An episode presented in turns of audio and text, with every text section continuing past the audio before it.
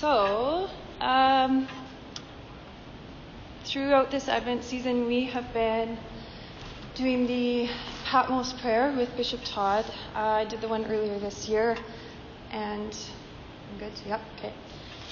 Um, so we're doing that again. So um, part of that uh, is exploring the ways that we pray over Scripture and through Scripture and in Scripture um, to the point of having a, a, a, real or lived experience in the passage. So that's something that's familiar to me, and I'm happy to sort of be learning language that structures around that. So a few weeks ago, Bishop Todd actually asked me to spend some time in that format in this passage.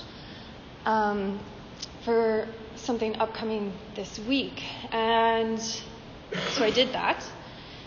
And when I was sharing it with Lawrence and Wanda earlier, um, they were like, "You've gotta, you gotta share that here." So, what I thought was going to be the prelude to Brett's sermon turns out I'm the sermon. and here we go. So, um, what I want to bring to you today is so that experience, that experience of mine in this imaginative prayer, living in this, um, and the kind of excellent thing is that I happen to be a shepherd who lives out in a field nearby. Um, and what I want to, so what I'm going to, what I called this was the sign of the shepherd. So we're going to we're going to go through this with the signs that I um, have drawn out as a result of that experience. So, um, signs are a big deal to me. Signs uh, in my seasons are a big deal as a farmer. It's when we decide to pull hay off, or when we are baling hay, is the sign that the moisture content is too high, and stop baling hay, or you'll have moldy hay. Um, I have signs that I use with my dogs. I have my dogs race around my field barking different barks, and I can tell when that bark means something I need to pay attention to. So that's a sign of uh, something I need to divert from what I'm doing and go over and check out what they're doing. Um, and I have signs with my sheep that maybe one of my ewes starts pulling away from the rest of the flock. That's a sign that I would go and um, take that ewe into my barn where I've got lambing jugs prepared. And those are those tiny, they're like a small temporary pen that I keep with fresh bedding and water with molasses, and I've got hay nets in.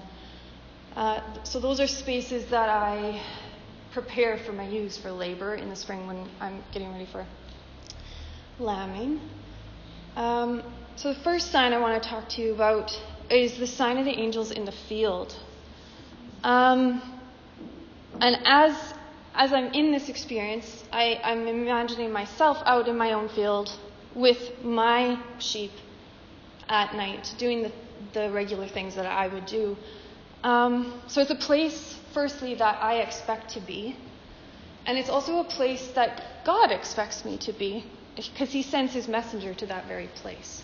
So the, the sign to me of the angel showing there is um, not so much that I'm in the right spot, but that I can expect God in my places that I usually am. So he, he shows up for me right where I am, in the fields that I live in, doing the very things that I, I expect to do. Um, and he's not, he's not waiting to show up when I make it to the right place. But he comes right and brings me a message right where I am. So this, uh, the second sign, I actually got a little bit stuck with because, and I call it the sign of terror and glory. And here's here's Craig's prelude of mourning. Um, I didn't actually want to stick with that word fear or terror, that they were terrified. Firstly, not actually because I thought, oh, I don't like the idea of terror, that's uncomfortable. I actually thought shepherds aren't people who are terrified usually. These are people that are routinely out in the dark chasing down animals that are larger than ourselves, that have sharper teeth. um, and we even have we even have this ancestry biblically of of um, shepherds who are not terrified. We have David who will who runs headlong in to and takes down giants. So shepherds are actually people who regularly stand in places that are filled with fear and, and stand there quite readily. Um, so it, it, struck me a little bit when, the, when I felt the Spirit prompting me to stay with the word fear, stay with the idea of being terrified in the dark in this situation that I'm normally in. So, like Frances was talking last week, she was explaining to us, like, what would it be like? What would that?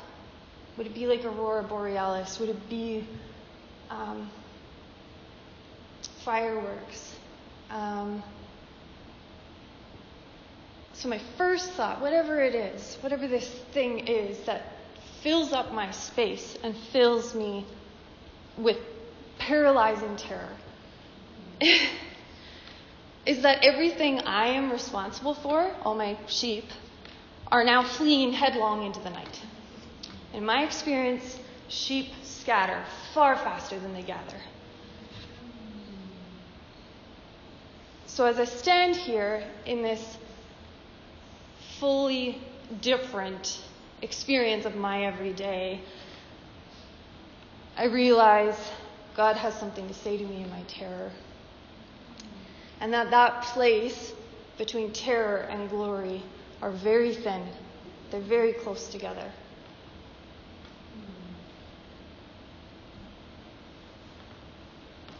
So now we come to the actual sign, because the angels say this is the sign. So this is the one sign that was actually labeled.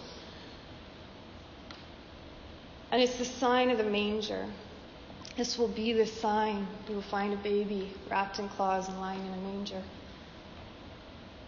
Going back into my imaginative prayer, I, I imagine myself actually leaving behind my responsibilities, not gathering my sheep that I've I've left because of the glory of God, that, that they're, not, they're not a factor for me at this point.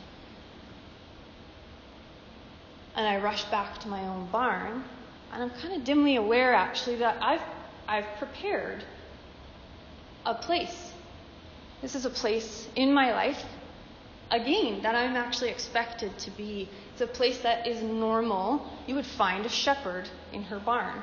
That's pretty that's a pretty normal thing. So God again is even sending me in a place that I that I already am.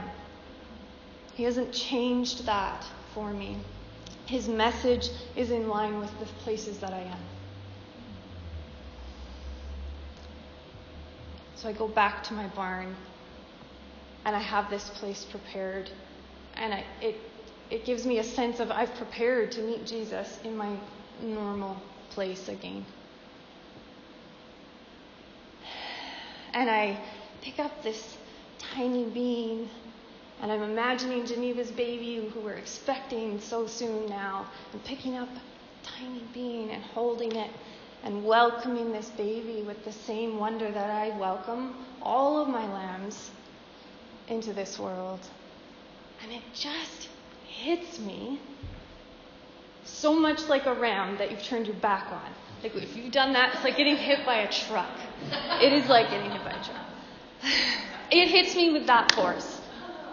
And it's the sign of the barn.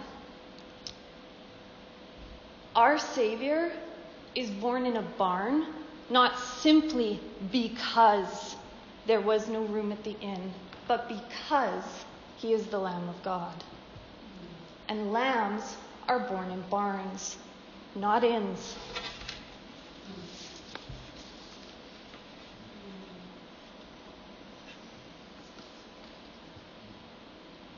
the first people that God sends out to greet his son are the very people experienced in recognizing lambs.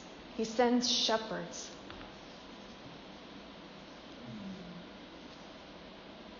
In this, the inn falls short. It's not a space that could actually contain him.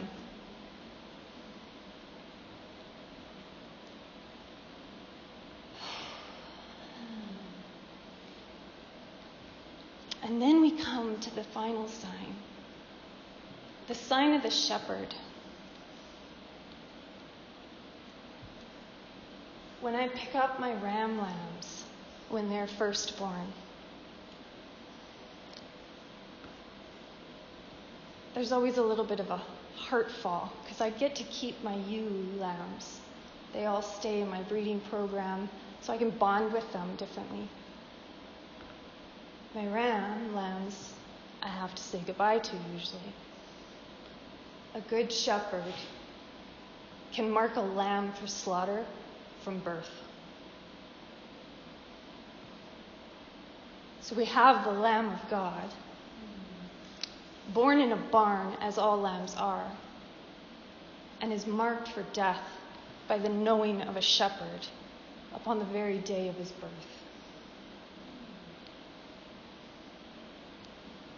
This is that terrible glory.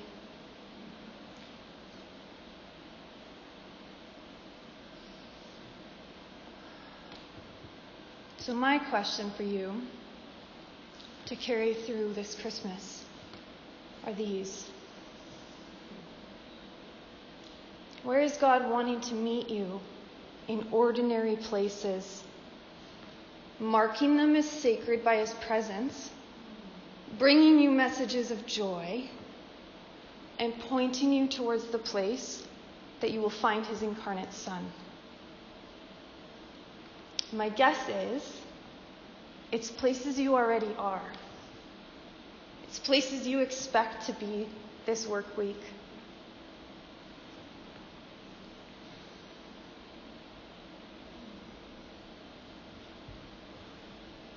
What things in your life do you want to call terrible? Or sad? Or heavy?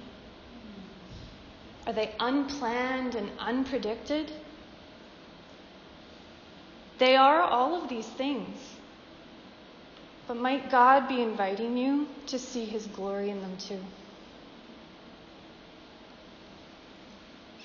Finally, what do you think God wants to re- reveal to you about your identity, your purpose, your incarnation? The very significance of which could not be seen in any other place, but is rather because of the very place you find yourself in right now. I stand on a sharp edge of some exceedingly heavy choices and have been enduring some terribly challenging circumstances this year.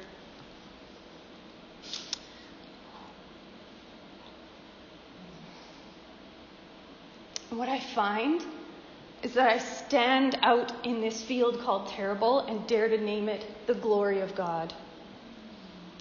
And I am left speechless, in utter awe of living wonder.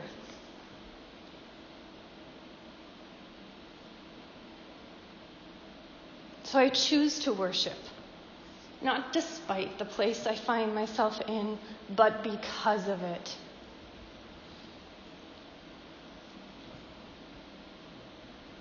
For my God is speaking beautiful words of identity over me as his child, his friend, his bride. For the lamb marked for slaughter is victoriously alive evermore. He is kicking up his hooves and racing his woolly form along with all of my other lambs who leap with glee as we head back out to a field nearby. Thank you.